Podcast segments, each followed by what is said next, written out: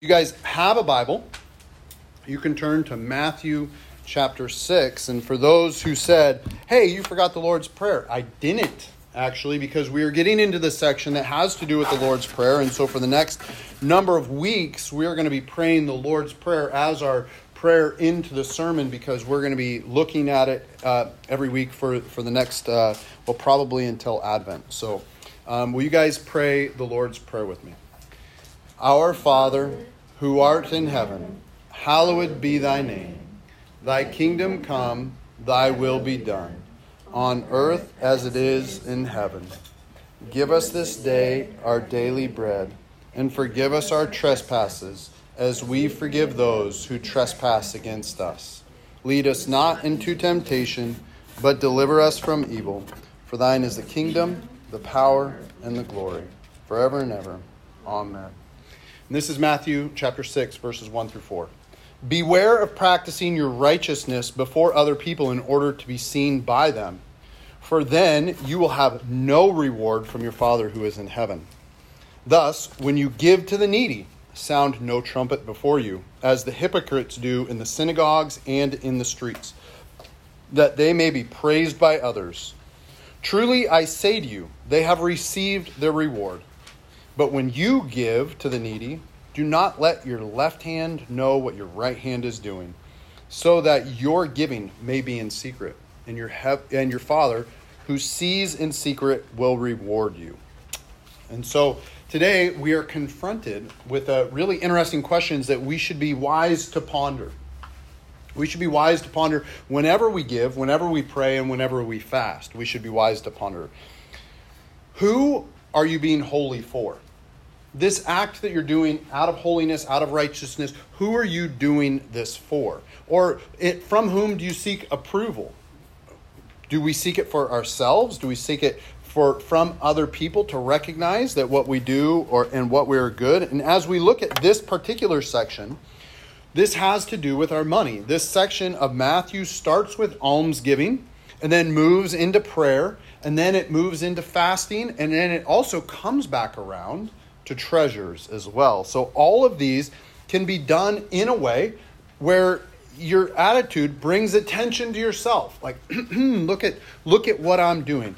But uh, as we practice our faith in Jesus, these three acts that we have are ways that we can worship and acknowledge God's presence in our lives and, and show that we are placing our trust in Him as we give and as we pray and as we fast.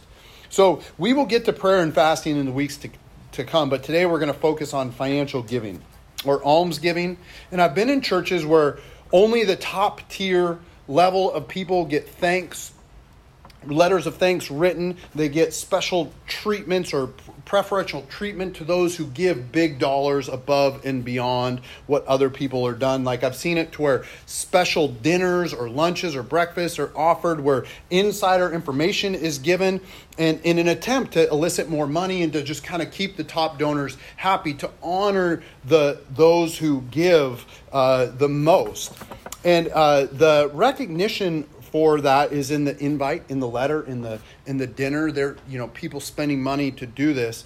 But there are those in each congregation that that I've seen where that takes place that probably give more uh, percentage wise than the top donors do. Like the widow's mite, the widow who goes and gives everything she has to God, but she's not honored because it's only like two pennies. But then this guy who comes and gives $100,000, he would be honored and I don't want to take away from anyone's generosity. That's not, I don't think, what this scripture is doing. But I've never felt comfortable in, especially in church settings, especially in, in when we're talking about Jesus and we're talking about grace, for rewarding somebody for their gift that they give to God. Again, it comes down to this, this scripture. Don't let your left hand know what your right hand's doing. I've been in places also that run on donations. We all have, right? Where people have their names on the walls, right? Have you seen this? Or on the bricks of the building to honor, and, or maybe even have the building named after them to acknowledge their donation. The bigger the donation, the more prominent the name. And every time I've ever been in a place where I've seen these lists of people's names and their names attached to a, a specific tier of donations, I can't help but wonder what the motivation for giving was. I just can't help it. I'm not trying to judge them. I'm just like going, what? Why? Why would you need your name on this wall? And in every category, though, if you look at these, in most categories at least, you see the name anonymous. And as we who uh, we get to be with Jesus and we get to give to Him, um, uh, we get to be the ones who are like these people, the anonymous donors. This is the ones who give and give much or give little, give what the Holy Spirit's asked. And when we give, we give to Jesus and let Him steer our directions and our motives for giving, not the need for a name on a plaque or the the uh, the accolades in and of themselves. So I love that it is Matthew who is teaching us the words of Jesus on this topic. Right? Matthew, who was a former tax collector. So if we were uh, in a tax collector was a Jewish man who collected taxes for the occupying Roman government. Matthew's salary was collected from an overage charged on, on, top of the taxes that the Romans required. So many tax collectors in the day gained much wealth from overcharging their fellow brothers and sisters, and then were then ostracized by the Jewish community as somebody who's just being corrupt and taken a part of this corrupt system. And so, if you and I were Jewish people in this day, Matthew is the last person you'd ever want to hear this from. You just you don't want to hear about money. Don't talk about money, Matthew. I remember where you came from. I remember who you're who who you were, and I remember the time that you overtaxed me and my family we'd have a hard time trusting Matthew's words, maybe even his motives in whatever he's talking about money. But Matthew was also someone who would have had to have his view on money changed by Jesus.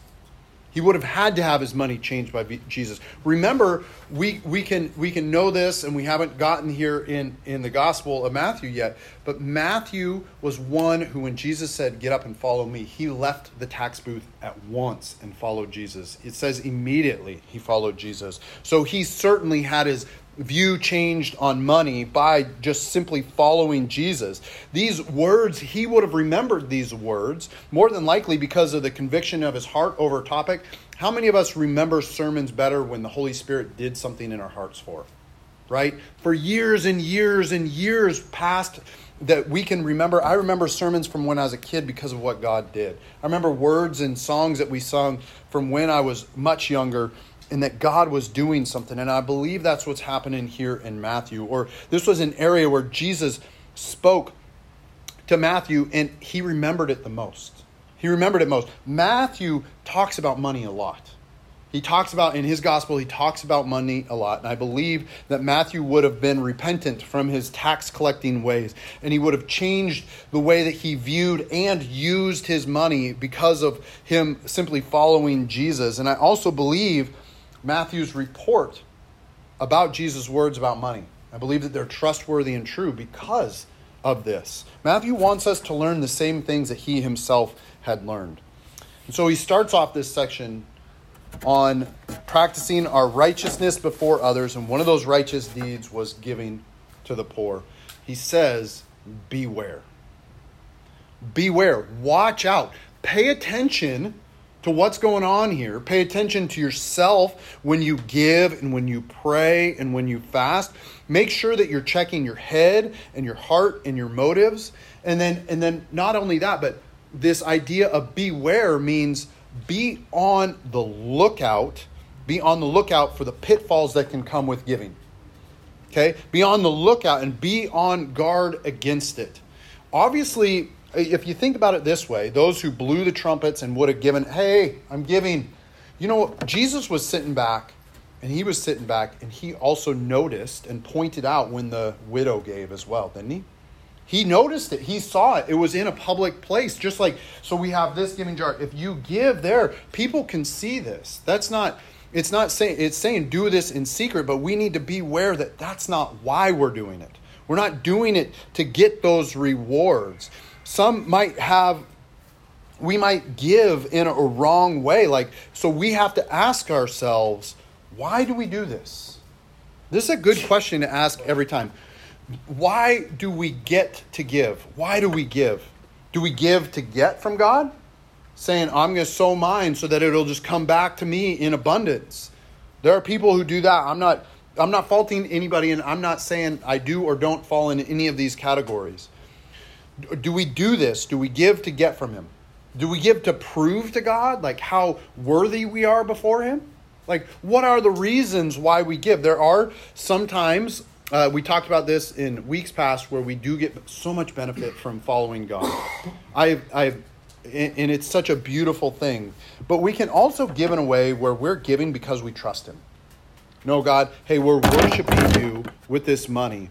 We don't need to be recognized or appreciated. It's just enough knowing that you know that I'm doing this. And and do and not only that, but Lord, I pray that you will just use this, right? And sometimes we can give to be a help. That's a beautiful thing. It's a beautiful thing. I believe it's good as long as we we're not the, again the needer for recognition or being the helper. As long as we're okay with God being the one who gets the credit and the glory to go along with this. The first hearers of Jesus' words and the first readers of Matthew's words would have known about religious duties. And these religious duties, I'm just going to, this section names three of them almsgiving, prayer, and fasting.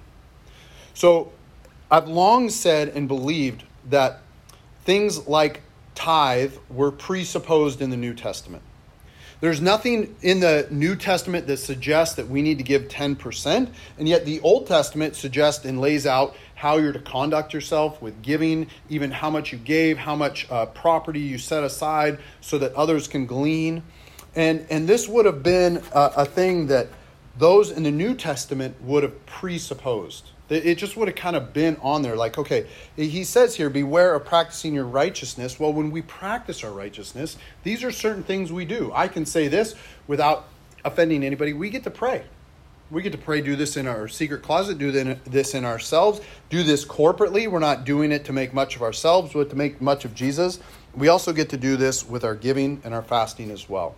So, money at the, in the Old Testament would have been collected at the temple the money would have been used to do a few things. It would have been used to take care of the salary of the priest so that they could take care of their family and focus on the corporate gathering uh, of worship.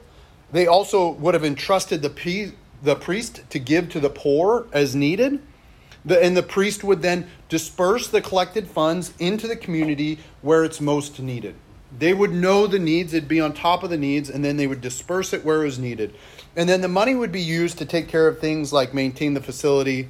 So like so if the, the temple didn't fall in disarray or even the, the local synagogues wouldn't fall in disarray. So they would have been in charge of uh, maintaining the the facility. And these were the things that were were carried into this idea.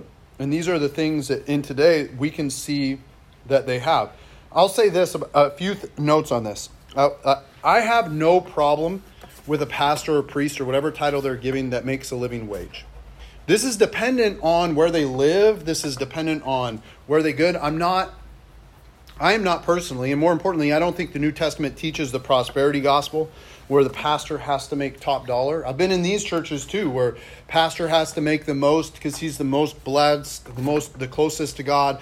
And there is a way that uh, when taking care of a pastor can be overboard, I believe. It can be overboard, and um, I don't think that the New Testament teaches that it, it needs to be overboard. But I also don't think that the New Testament teaches the poverty gospel. To preach the gospel or to teach or you know to, to put on a worship service, you don't have to, it doesn't require a vow of poverty. Usually, in churches that I've seen, it's either one or the other. It's it's prosperity gospel, either in word or at least in practice, or it's like poverty. Oh, you just need to be as poor as you can just to be amongst the poor. God, um, it, it God tells us that we're going to be amongst the poor. We get to interact with those in poverty, but it doesn't necessarily mean that it needs to become with a vow of property. And as the apostles planted churches all throughout uh, as they spread from Jerusalem and planted all, all throughout, the church planters, the apostles, talked a lot about what to do with your money. Again, presupposing that money was coming in. And they also let each community and congregation determine what was practiced in terms of what this can look like in their context.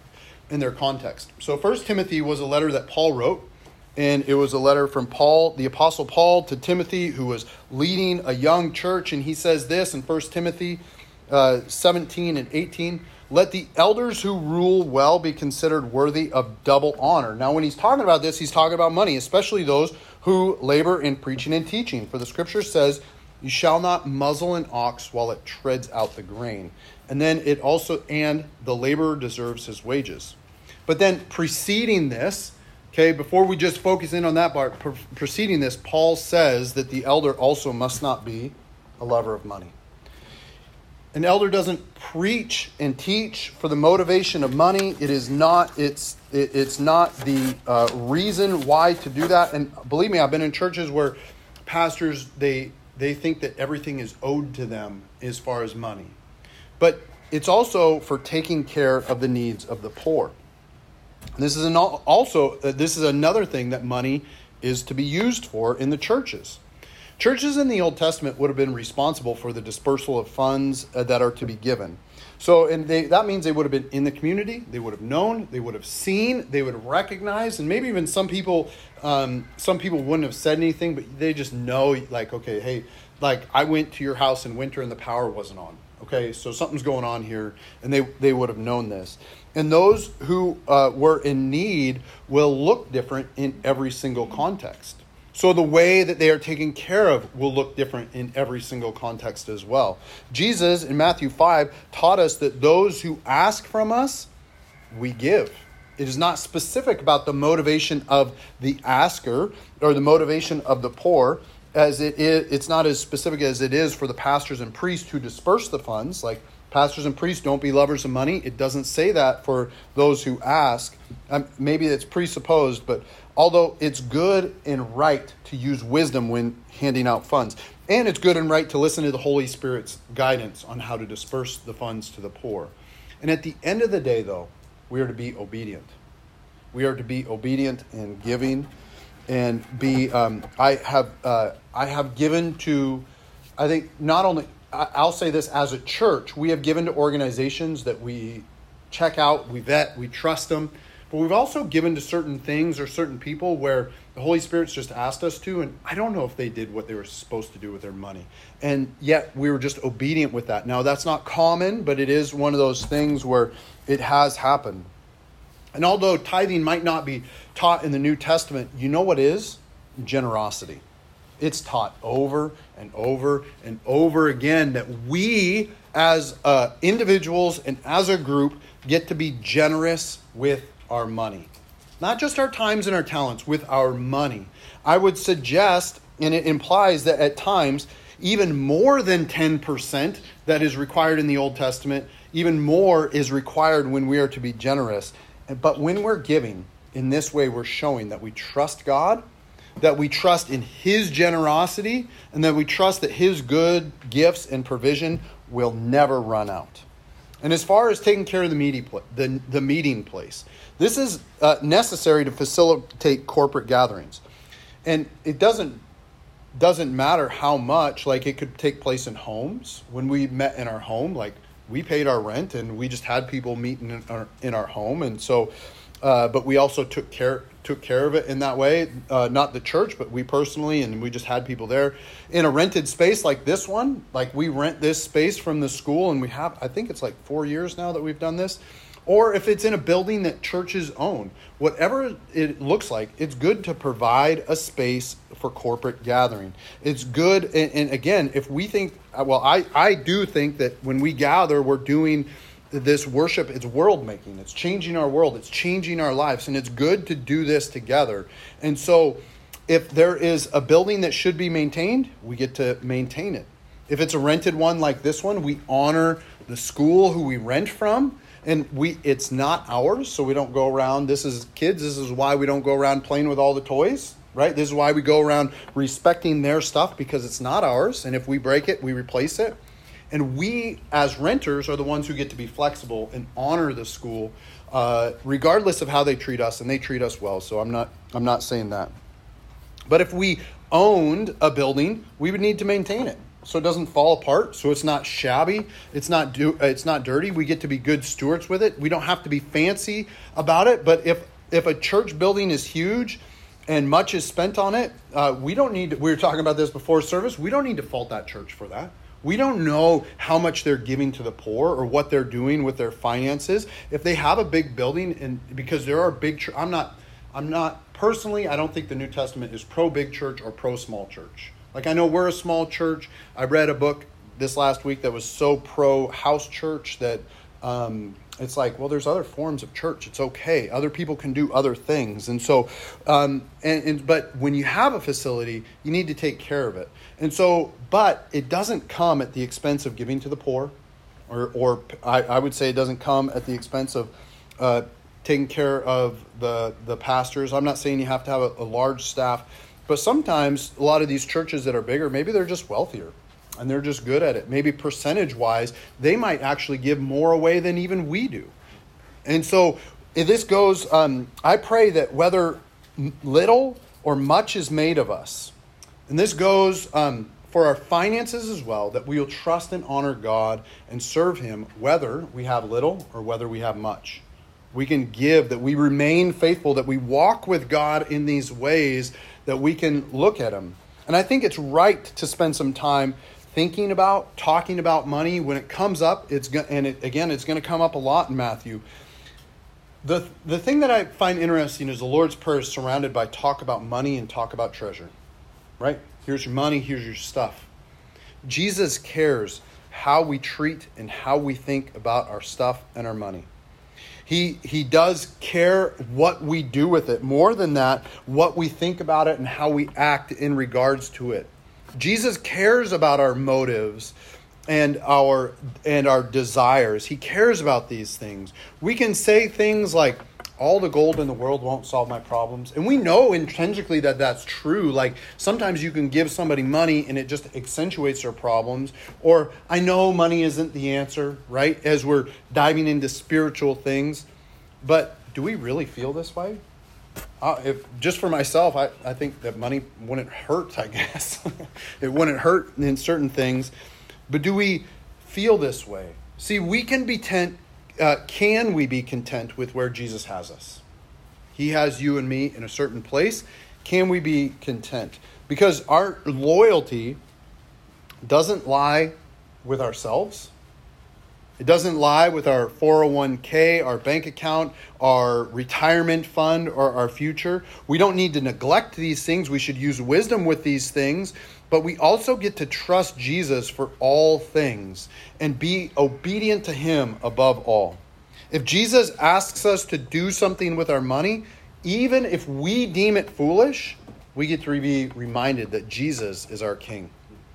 Our approval doesn't rest in. Uh, our approval uh, rests in his body being given for us on the cross and his blood spilled for us.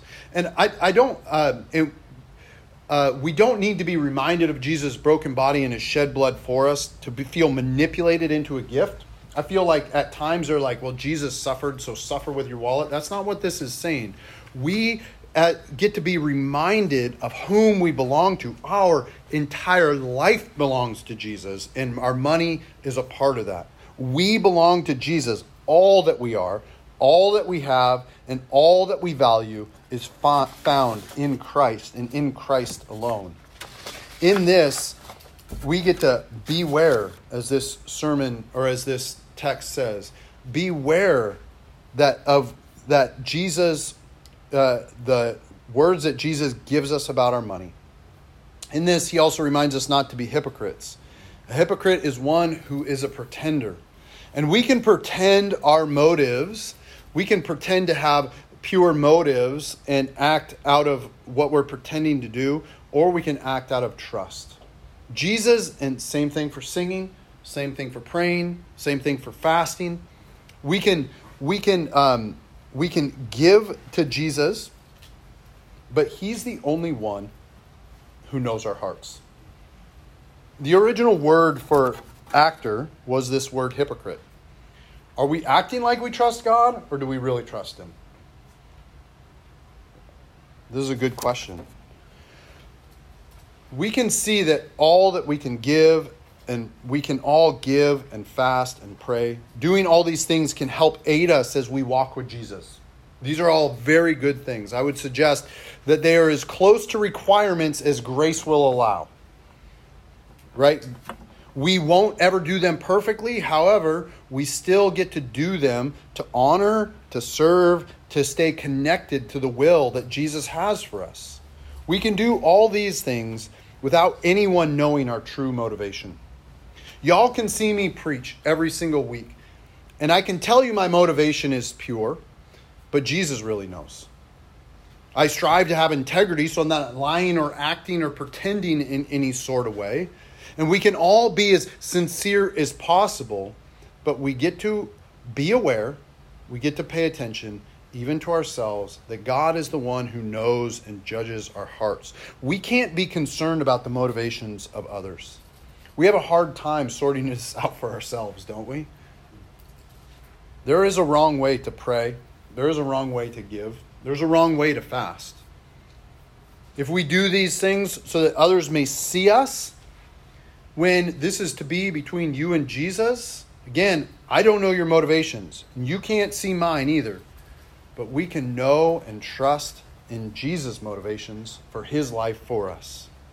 Jesus is going to talk to us about a lot of things in life. Jesus asks us for a lot of things in life. He asks for our money. And you know why? Not because he needs the money, but because he wants us to trust him.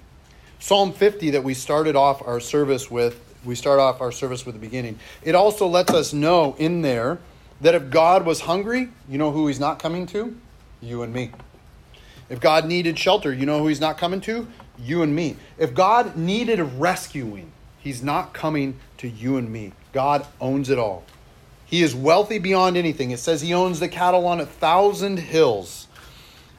He knows when to give, he knows when to wait with his gift. For us, God asks us to trust him in those things. And he knows, uh, he knows one uh, powerful way that we can do this in, to trust him is with our money. We may be able to fool others. We can't fool God. Amen? I, I love this part about God. He is testing us. He's constantly gauging our heart and seeing where we're at.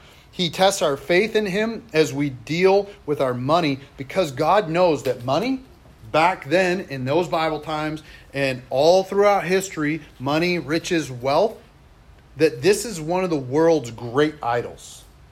This is one of the world's great idols, one of the great fears that we have as well, and tempted to give into that fear is that God's not going to take care of us, that God's not going to provide for us.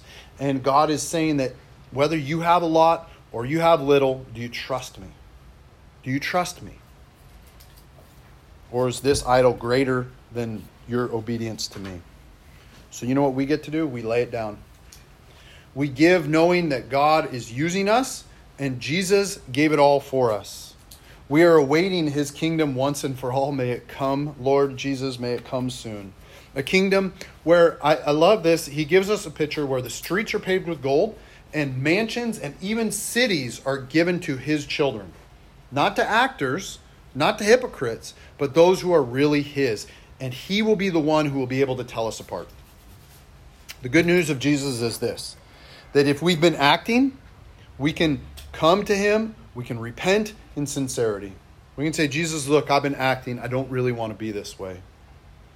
If we don't know how to act with sincerity, the Holy Spirit will lead us and guide us, as will those around us if we ask. Jesus doesn't doesn't remind us of the areas where we screw up to point out that we've been wrong or to point out like just the blessings. Jesus is inviting us to repent and come into the grace that he has provided for us. This is the good news of Jesus. He wants us to know that he sees when we're acting and he sees when we're sincere. And for the areas where we are acting, Jesus died for us. He takes away our sin. He takes away the areas that we messed up and in place for that, he gives us his life. And in the areas where we're not acting, you know what? We can never act as purely and holy as He did, and Jesus died for us. He takes away that sin. He gives uh, he takes away the areas where we don't do it perfectly and in place for that he gives us his life. We know this as followers of Jesus. The the book of Matthew uses the word disciples. It isn't always easy being a disciple of Jesus, but it is good. And there is grace at the feet of Jesus. And I pray, and I, I pray this for each and every one of us here, that we won't be acting in our life before Jesus. That we'll be sincere. That we'll live in the light of His face and live in the sincerity in His truth, and we can walk with Him. And this includes the area of our money. So, Jesus, I come before you. You're the mighty one. You're the Lord. You speak and summon the earth from the rising of the sun to its setting. Lord, I pray that you will not be silent as it comes to us and our money and our truth. Lord, if we are hypocrites, I pray that we will repent. If we're acting in righteousness, please let it not be self righteousness. Just let it be holy before you. In Jesus' name, amen.